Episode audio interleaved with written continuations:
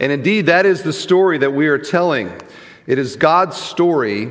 And I don't want you to think that the fact that we use the word story means somehow that it is one of these uh, Hollywood stories where they say in the midst of the story or at the beginning of the end, they'll say, you know, based loosely on real life events or something like that. You know, they're taking liberties with it. You don't know if that character was a part of it or if that actually happened, based loosely on real life events.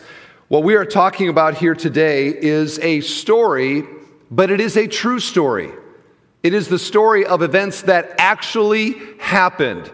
They correspond with things historically that took place. And not only do we have the story, but we know what the story means.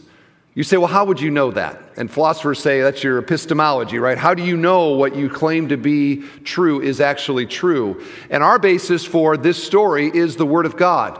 The Bible is God's written revelation to us. It tells us not only what happened, but it tells us why it happened and what it means so that we can interpret events from God's perspective and understand them from the story. And of course, we are uh, here this weekend. We're, we're living culturally in a weekend where uh, a story is dominating all the news, right? A very famous story uh, Star Wars. Theaters filling with people going to see the movie Star Wars. And some of us grew up with Star Wars, and uh, I have not seen the new one, Force Awakens, yet, but I've seen the trailers. And there's one line in the trailer so appropriate to what we're talking about where uh, Han Solo is asked, Is it true? And his reply is, It's true. And he says it with all that sort of seriousness that, uh, that he can. It's true. All of it. The dark side, the Jedi, they're real. Now, we have to ask ourselves if we should believe the truth claims from a character who is himself fictional right? You know, so uh, should I should I believe what he is saying when he's not real himself? And there's a reason Star Wars is found in the fiction section of the library, as much as, as some people sort of act like it is actually true.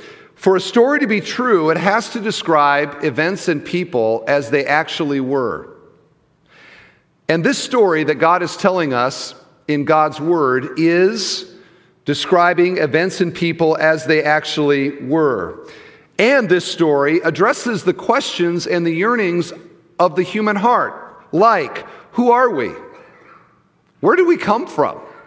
And why are we here? And why do I have these deep longings in my heart that are so difficult to satisfy? And where am I going? What is my destiny? What is my future? All of these yearnings that we have and are core to human nature, no matter when in history or where in the world you go, the story answers those questions exactly. There is alignment between the longing of my heart and the story that God has told and is telling and will tell in the future. And this story, God says, does have the story to utterly transform who we are, not just intellectually, but personally and spiritually to transform us if we allow God's story to be our story, the one that we believe in.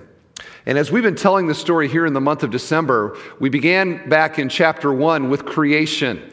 And we saw in, in that chapter that everything begins with God, this tri unified God, God the Father, Son, and Spirit, that are so closely uh, fellowshipping that the Bible says there is one God, and yet there are three persons in this, and that's a mystery we don't understand, but that's what the Bible says is what God is like. And I'm not surprised that there's things about God that I can't understand. How about you? Right? If we struggle with the Latin in the song, in the first song, how much more should we maybe think, you know, there's going to be things about God I don't co- totally get. I'm okay with that. I'm okay with the little mystery.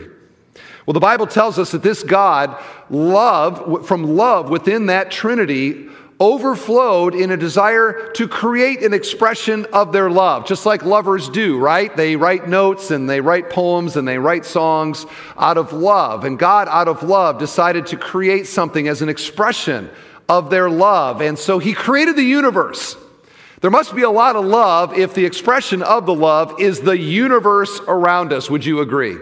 And so we look into the universe and we see vastness and we see unity and we see symmetry and harmony and we see, uh, you know, uh, galactic balance and atomic balance. And to realize the Bible says, yeah, that's all about us. That's all describing, reflecting what we are like, like the moon reflects the sun and tells us what the sun is like by looking at the moon. We look at creation and we see what God is like and what their love for one another is like. The same story says that when God created, He made one thing unique in all of the universe. When He made Adam and Eve, He made the hu- human beings more reflective of what He is like than anything else. Like you could add up all of the universe, put all of it together, and it doesn't tell us as much about what God is like as uh, one single human being. Why? Because we look at a human being, and I don't have to know you personally to know what is true about you. You are relational, right? You like, you want to have a relationship with other people. God, you're, you're like wired relationally. You are uh, spiritual. You have a thing in your heart that longs to connect with something greater than you. I know that to be true about you. And you're moral. Okay, you are moral. And even the most immoral person here right now retains a certain moral quality. You look in the world and you see human trafficking and you see children being uh, abused or whatever, and there's something in you that says that's not right. And you have that because God gave you a moral compass, because He's moral. He's moral. There is right and wrong because there is a holy God. And so in this story, God made us, God made the human race uniquely reflecting what He is like and uniquely capable of relationship with Him. And Adam and Eve enjoyed perfect relationship with God. They were in harmony with one another. It was the only perfect marriage that has ever existed was Adam and Eve prior to the fall. And the married people said, okay, sort of proves the point, doesn't it? Uh, there might be enough in your marriage to lead you to Jesus if you would actually understand why it hurts so much. The only perfect marriage is Adam and Eve prior to the fall, and they were in harmony with creation. Creation met all of their needs. It was a bountiful, fruitful world that they lived in. And there was harmony between them and God. And so everything was perfect. It was paradise. It was paradise.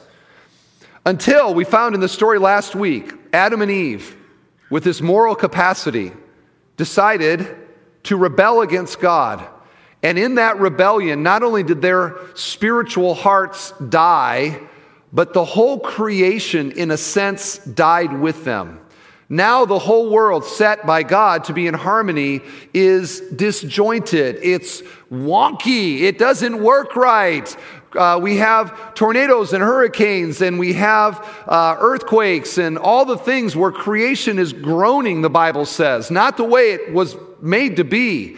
And the greatest example of that is that human beings who were made to have an eternal relationship with God, to have life in that relationship, now die as a result of sin. And again, is that hard to prove? Does the story explain realities we see around us? Yes, everybody dies. And we go back to Genesis and it says that's exactly what's going to happen. Everyone is going to die. And we die because of sin. That was the judgment of God upon sin. And so we see again in the story so perfectly reflecting the world that we live around us, where now we have sin everywhere, and there's murder and rape, and there's uh, thievery, and there's kidnapping, and there's disharmony and hatred and jealousy and bitterness, and on and on we go with what the world is like around us. And that's what the Bible said would be the, the world around us, because now the world is not in relationship with its creator, and we are not. And so we look in the world and we see disease and we see all the problems that we have in society and culture and injustices, and the story explains all of it. And that was the fall last week. And so mankind, after the fall, now left to try to derive some meaning apart from God. And human beings are not made to find meaning apart from God. But we try, and so we turn to these many other things that people think will make them ultimately happy, and maybe it does temporarily. But in the end, what happens to all those temporary satisfactions? They all go away, right? The law of diminishing returns. And in the end, it doesn't matter because we all die, right? Now you're saying this is really a depressing message. Why did I come today? You stop in Genesis 3, and the story is a depressing story, for sure. But this all now leads us to an obscure little town in northern Israel, somewhere around 4 or 5 BC, somewhere in there. Leads us to this little village, and there was this young woman named Mary. And she's just doing life like all the other young girls did life. She was engaged to be married. That's what girls did then. That was just the culture of the day. Engaged to be married to this guy named Joseph. Everything seems normal until one day an angel appears to her. So we have a supernatural appearance to Mary, and the angel has the most remarkable thing to say. Here's Luke 1, verse 30. And the angel said to her, Do not be afraid. What do human beings think when an angel appears to them? I'm terrified, right? Especially 14 year old girls. Do not be afraid, for you have found favor with God. And behold, you will conceive in your womb and bear a son, and you shall call his name Jesus. He will be great and will be called the Son of the Most High. And the Lord God will give to him the throne of his father David, and he will reign over the house of Jacob forever. And of his kingdom there will be no end. Now, I gave birth to my second daughter. Technically, Jennifer did, but we gave birth to my second daughter this week, and we think she's fantastic. We think she's wonderful. We think our two daughters are the best two that have ever been born in the history of mankind. But as high as we think these girls are, they're nothing compared to what this angel says this child's going to be the Son of the Most High, rule and reign on a throne forever. What kid does that, right? Who is this angel talking about? Well, this angel doesn't just appear to Mary, also appears to Joseph. Because Joseph hears now that Mary's pregnant. He knows they've never been together sexually. He suspects, of course, what every man would. The angel appears to Joseph and says this Joseph, son of David, do not fear to take Mary as your wife, for that which is conceived in her is from the Holy Spirit. She will bear a son, and you shall call his name Jesus, for he will save his people from their sins. And the angel there is making a correlation between his name and his mission. His name is Jesus. Guess what Jesus means? Literally, Savior. You shall call him Savior because his mission is going to be to save people from their sins. And you just have to have a basic understanding of the story to know that sins is the problem all the way back from Genesis 3. Sin is the issue that is keeping us from a relationship with, with God. And now the angel comes and declares there's somebody coming who is going to take care of that ancient issue that has created all these problems. And you're going to call him Jesus because even his name is going to say why he came. God's coming to the rescue. God is coming to the rescue. And if we really saw it clearly early on, we should have known that a God of love would do something like this. In fact, it's even hinted early on. One commentator pointed this out to me, and I just thought, I've never thought of it this way. If we go all the way back to Genesis 3, Adam and Eve sin against God. And the text says right after that, that God came and he called out to the man. This is Genesis 3 9. He said, where are you? Where are you? The God, Creator, Most High God, calling out to a lost mankind, and we hear in his heart a desire for reconciliation, a desire for relationship. Adam, where are you? Where are you? Did God know that Adam had sinned at that point? Of course he did. And yet we see the heart of God for mankind reaching out to him. This is the love of God. It is a theme throughout the entire Bible that God continues to love sinners and desires to be reconciled with them. This love of God, we see it throughout scripture. John 3:16, for God so loved the world. Here's Ephesians 2, but God being rich in mercy, because of his great love which he has loved us even when we were dead in our trespasses. First John summarizes God this way, God is love. And it was the love of God that compelled God to rescue mankind, to send a rescue. And as you read through the Bible, there are all kinds of hints that this is exactly what God is intending to do. In fact, the whole Old Testament broadly speaking, is one giant hinting expression from God that I intend to rescue all of these sinners. I am sending a rescue party. You say, well, what are you talking about? You read through the Old Testament and we see covenantal relationships with individuals like Noah and Abraham, Moses and David. God actually enters into a covenantal relationship with sinners. We have the whole tabernacle and the temple, which itself a physical building reflecting a spiritual reality that God is willing to come again and dwell in the midst of sinners.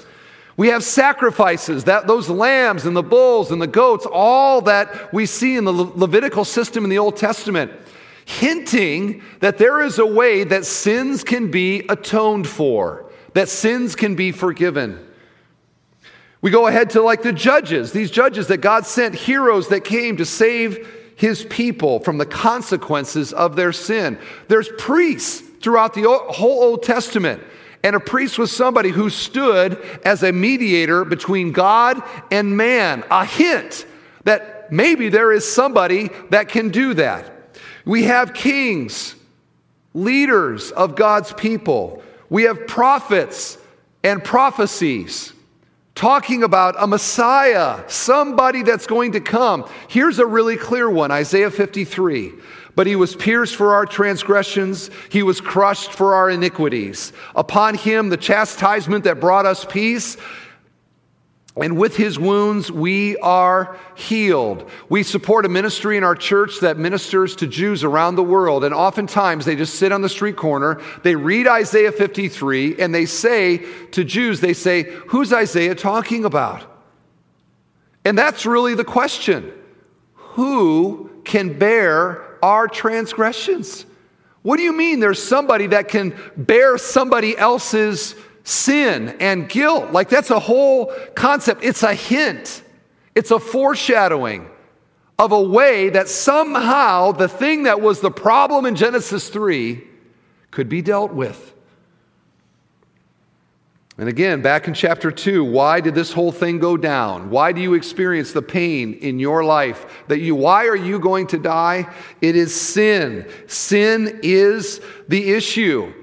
And the prophet says there's somebody that's coming that's going to heal our wounds. And we think to ourselves, who's that talking about? Or the angel comes to Mary and makes this incredible declaration that she is going as a virgin to be to give birth to somebody who will simultaneously be her son and the son of the most high God.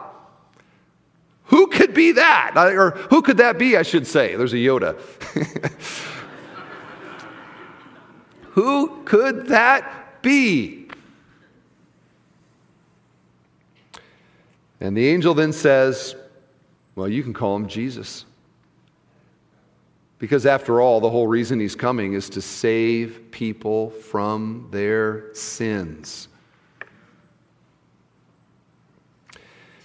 And the story of Jesus dominates the story from that point on. All of the Gospels, Matthew, Mark, Luke, and John, tell us the story of his life, his death, the rest of the epistles and all that through the New Testament, explaining the consequence, the, uh, the implications for what Jesus has done. In a sense, you could say the whole Old Testament looking forward to the cross, everything after the cross, looking back to the cross, broadly is the story. But this man Jesus, that was born indeed of Mary in Bethlehem, and that's what we're celebrating here at Christmas time, eventually settled back in Nazareth, that little town that the angel came to Mary in the first place to. And he grew up, and we know very little about him as he grew up, presumably grew up like every other Jewish boy did at that time.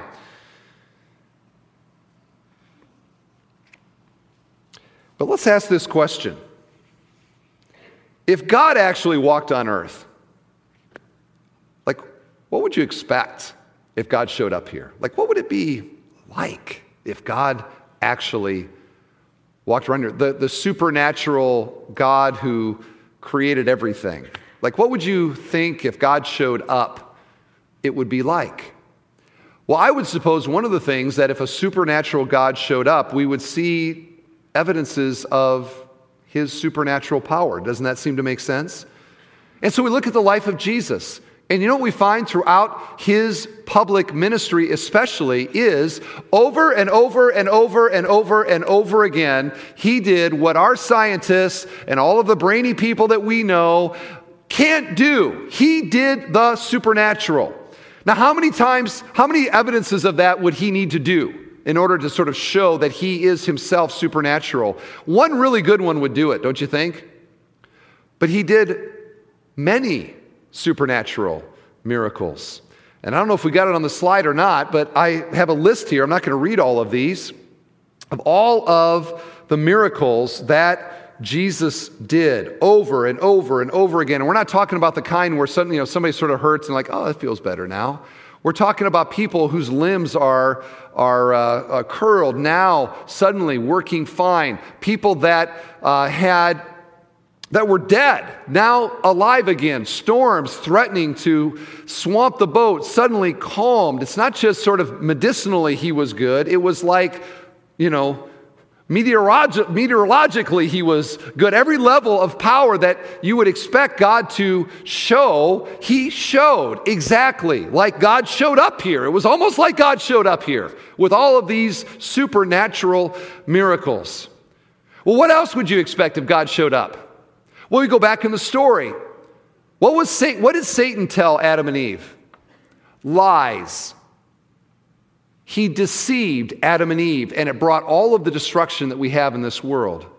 You would expect then, if God is the opposite of Satan, if God showed up, he would be somebody that would tell the truth. And what do we find with Jesus? He was a great teacher in a day when you couldn't get in your car and like drive miles to go. Let's, honey, you know, let's do a day trip today. Let's get in our car, let's go the 40 miles, and let's go hear this Jesus guy. You couldn't do that. You had to walk. You had to walk. And even with a walking society, Thousands of people showed up when Jesus would teach. And the testimony of his teaching is this John 7 46. No one has ever spoken the way this man does. Nobody ever heard anything like it. To this day, the teaching of Jesus functions in our society as a, as a moral code, quoted often by everybody. Why? Because no one's ever talked like Jesus did. True speaker. And you know one of the main themes of Jesus' teaching that he went to over and over again? Something that was lost being found. Specifically, he would tell what were known as parables. There's one particular section of scripture where there's three par- uh, parables in a row about a lost sheep, a lost coin, and a lost son. And the one with the son, I think, connects mostly with us because maybe, you know, we have loved ones that are kind of living this out. But the story of the lost son goes like this that there was a father and there was he had two sons and the youngest of those two sons says to his dad long before dad's dead hey i want my money and i want it now and dad, for whatever reason, says, Okay, I will allow you to take your inheritance. Here you go. And that son does not remain in relationship with dad. He takes off for a far country. and says, I got money in my pocket, I'm going to go have myself a good time. He goes into that far country, and the Bible, the story that Jesus tells is that he wastes the money in immoral living. So this is like partying, prostitutes, you name it, this is what this guy was doing. All of dad's hard earned money, he's blowing it, leaving him eventually destitute because he ran out of money. And he's working one of the most sort of embarrassing and menial jobs of the day. And there he is feeding the pigs, and it dawns on him what am I doing here? Even the servants in my father's house are better cared for than I am here feeding these pigs. Maybe dad will take me back. And so that son walks the long walk all the way back to dad's house. And the text tells us that dad looks out, and off in the distance, he sees his son coming toward the house. Now, I don't know how like old bitternesses and things like that have maybe worked in your family. But you would expect maybe a father who the son took the money, maybe he got reports about how he was living and how he was wasting and just his lifestyle and all of that. You would think that maybe the dad would be like, oh, great, here he comes. Need some more money?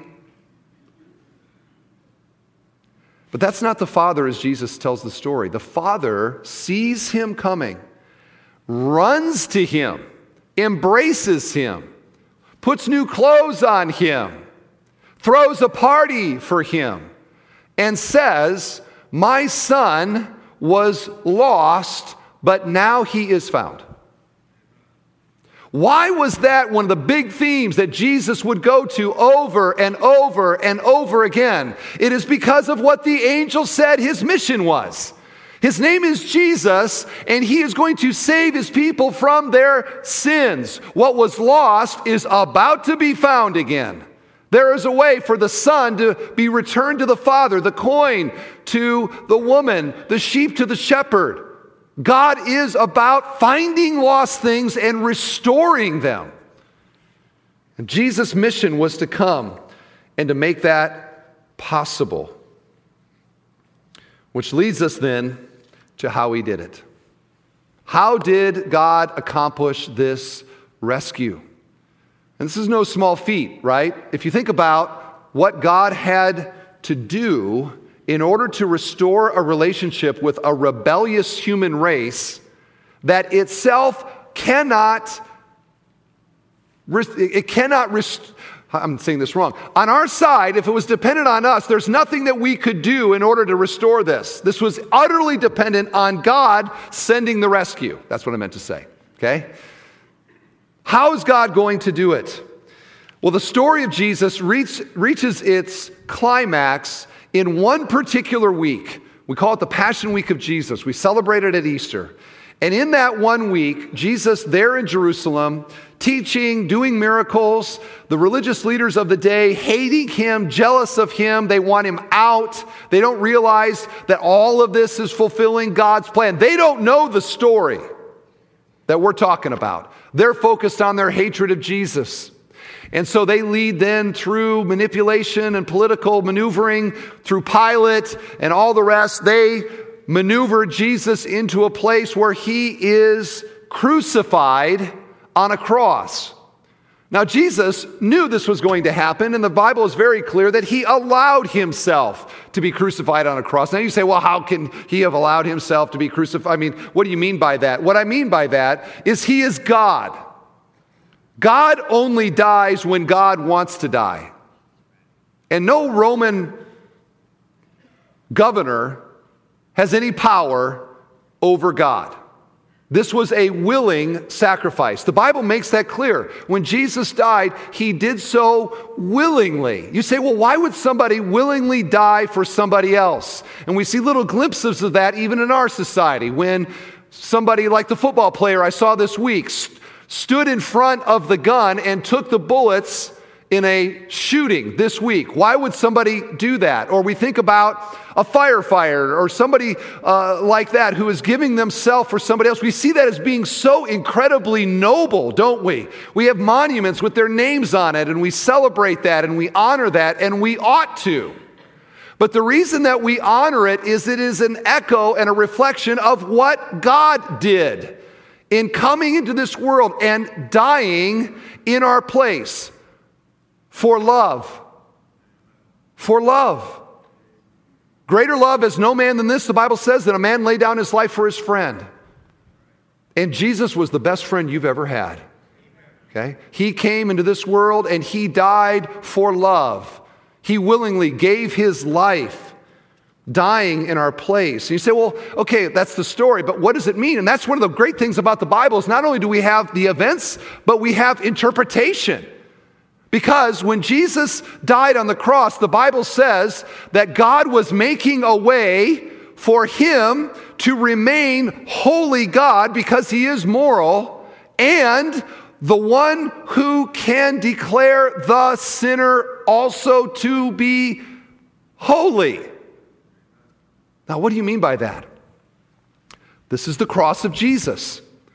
Because Jesus never sinned, that Genesis 3 judgment of death upon mankind did not apply to him because he had never sinned. The wages of sin is death, the Bible says, but if you've never sinned, you don't get the wage of death. And so it qualified Jesus, therefore, to be, to, to willingly die for somebody else. And when he died, the Bible says that he didn't just die for somebody else, he died for all those who would believe in him. He died for us. He died in our place. And so God now, having this death, satisfying the curse, is free now to forgive the sins of those who put their faith and their trust in his son. And that's what it means. That's what it means. The Bible calls this redemption. To redeem something is to, is to buy it back. Right? If you take something valuable at your house and you need a little cash. So you go down to the antique shop or something like that and you say, "Hey, how much will you give this give me for this?" And they give you a number and you sell it. But then you get home and you get thinking to yourself, "You know what? That was a foolish thing to take my wife's wedding ring down there." I better go back and make this right. And so you go back to the shop and you pay whatever price now is required. That is to, that's what it means to redeem something. You're, you're buying it back. And God buys us back with, called the ransom, this redemptive payment that Jesus made on the cross.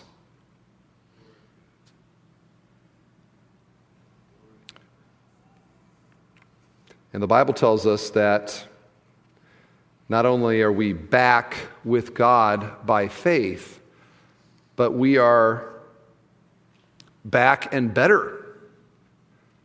Back and better. Why? Because the work that God does in the sinner's heart and life not, doesn't simply buy him or her back, but it restores us in every way to what Adam and Eve enjoyed prior to the fall.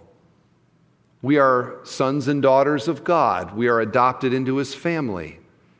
We are guaranteed to experience his love forever and his life forever. That's known as eternal life.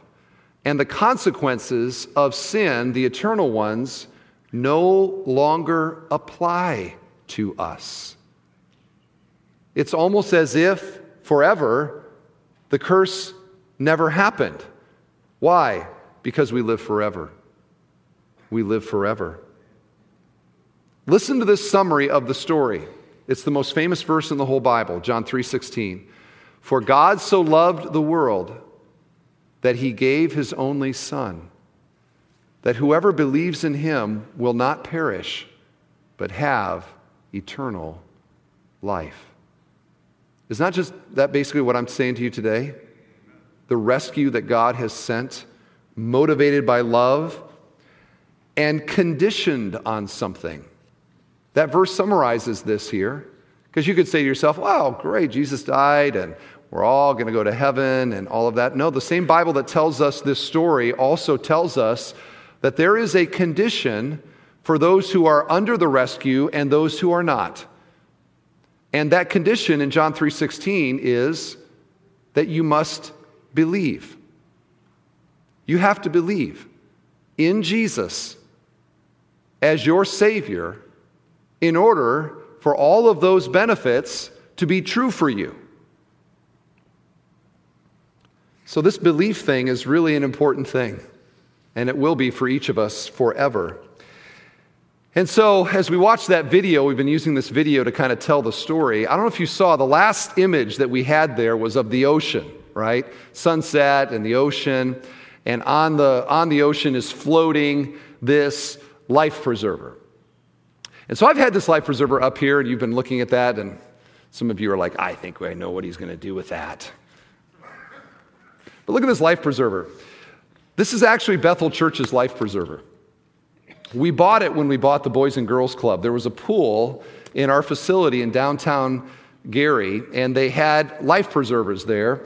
And I rather like this one because this looks to me like one that saved a few people over the years, right? This is a well used life preserver. You don't want to, you know, never trust a skinny chef and never trust a life preserver that looks like it hasn't saved anybody. So here we have this, uh, this old life preserver. I think you understand how life preservers work. If somebody is drowning, they're in a desperate situation, right? They potentially could die. They're reaching, they call that the death grip, right? When they, anything they can grab. You hear stories. I remember even an NFL running back tried to save this little girl one time that was, that was drowning, and she got a hold of him. He could, he could not remove her grip, and they both went down and they both died. NFL running back, okay? That grip, when, when, when you think you're going to die, you will grab and you will not let go. There is a strength there. Okay? So a life preserver basically works like this. When somebody is drowning and they are, maybe they're treading water or maybe they're holding onto a branch in the raging river or whatever it might be, a life preserver is generally thrown to near that person. And if it's done well, here it comes floating up right next to them. The presence of a life preserver doesn't itself save anybody from drowning. Because the person who is drowning, holding on to that branch, has a decision that they have to make. Am I going to trust this branch, or am I going to grab on, hold to this life preserver. And the smart ones will let go of the little twig they're holding on to and will grab onto the life preserver. They transfer the death grip, the trust grip, from the branch to the life preserver. Now, all of their hope for being saved is in this life preserver and its ability to save me. And I think it's a very wonderful picture of what faith actually is, what saving faith actually is. It is for a sinner who maybe has been trying to save themselves, like the guy in the water. No, I can make it. I'll be, I don't need the life preserver. I can do it myself. Or the person who's holding on to some other thing they think will be the thing that saves them. And yet the Bible says there is no salvation other than in the name of Jesus. So all of that is a deception when people are holding on to these other things. They can't, they won't save them. There is only one person, one name under heaven whereby men might be saved, and it is the name and the work and the benefits that come by faith to us through Jesus Christ.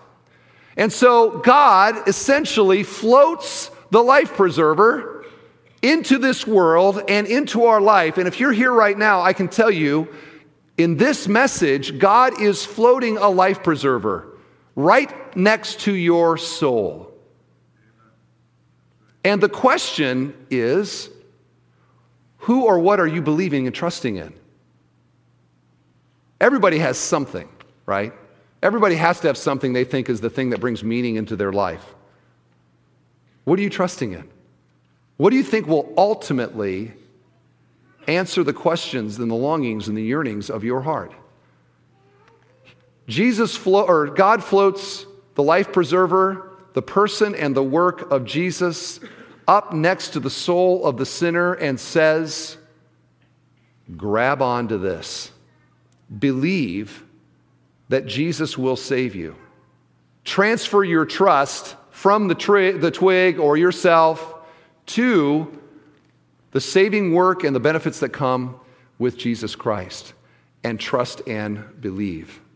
And that is what saving faith is like. It is to put your hope and your, your, your, all those fears, all those wonderings, to say, I believe that Jesus is the Son of God. I believe that he was aptly named Savior because he is a Savior of people from their sins. I believe that if God came into this world, he would perform miracles and he would say things that nobody could believe. And I believe that if man tried to kill God, that man would not be dead forever. He could not be dead forever. Why? Because he has the life of God. I believe that he was resurrected from the dead. I believe the whole thing. And that is how God's rescue, God's story, becomes your story. That's how God's rescue becomes your rescue. Because God is love. And He has not abandoned you to eternal destruction, but has sent a rescue. And here we are at Christmas time, singing songs in other languages. you know, it's so good we can sing song in other languages and we love it, right? Why? Because if God really came to this world, it means that God really wants to rescue. And the question that I have for you today, friend, is Have you put your trust in God's rescue for you? Is your faith and your hope, are you clinging to Jesus? Have you let go of the other thing and put all your hope and your trust in Him. My old mentor Kimber used to say, If Jesus goes to hell, I'm going with him. Why? Because I'm holding on to him with everything I have. And the good news is, he went, to, he went there to declare victory. he is ruling and reigning. He's at the right hand of God right now. And there is life in his name. There is life in his name. And dear friend, I just, I just urge you to consider what is right next to your soul. Even right now, in this moment, this could be God's grace to you to put you right here in this service to hear this one saving message and for you to put your faith and your trust in Christ. I'd like to pray to that end. So, could we bow our heads a moment? And I'm going to give you just a moment to just look into your soul and to ask the question where's my hope lie? Who am I trusting in? And is the story of God a story that I want to embrace and to believe? You can do it today, you can do it right now. Cry out to God, and God will save you. He wants to, He loves you.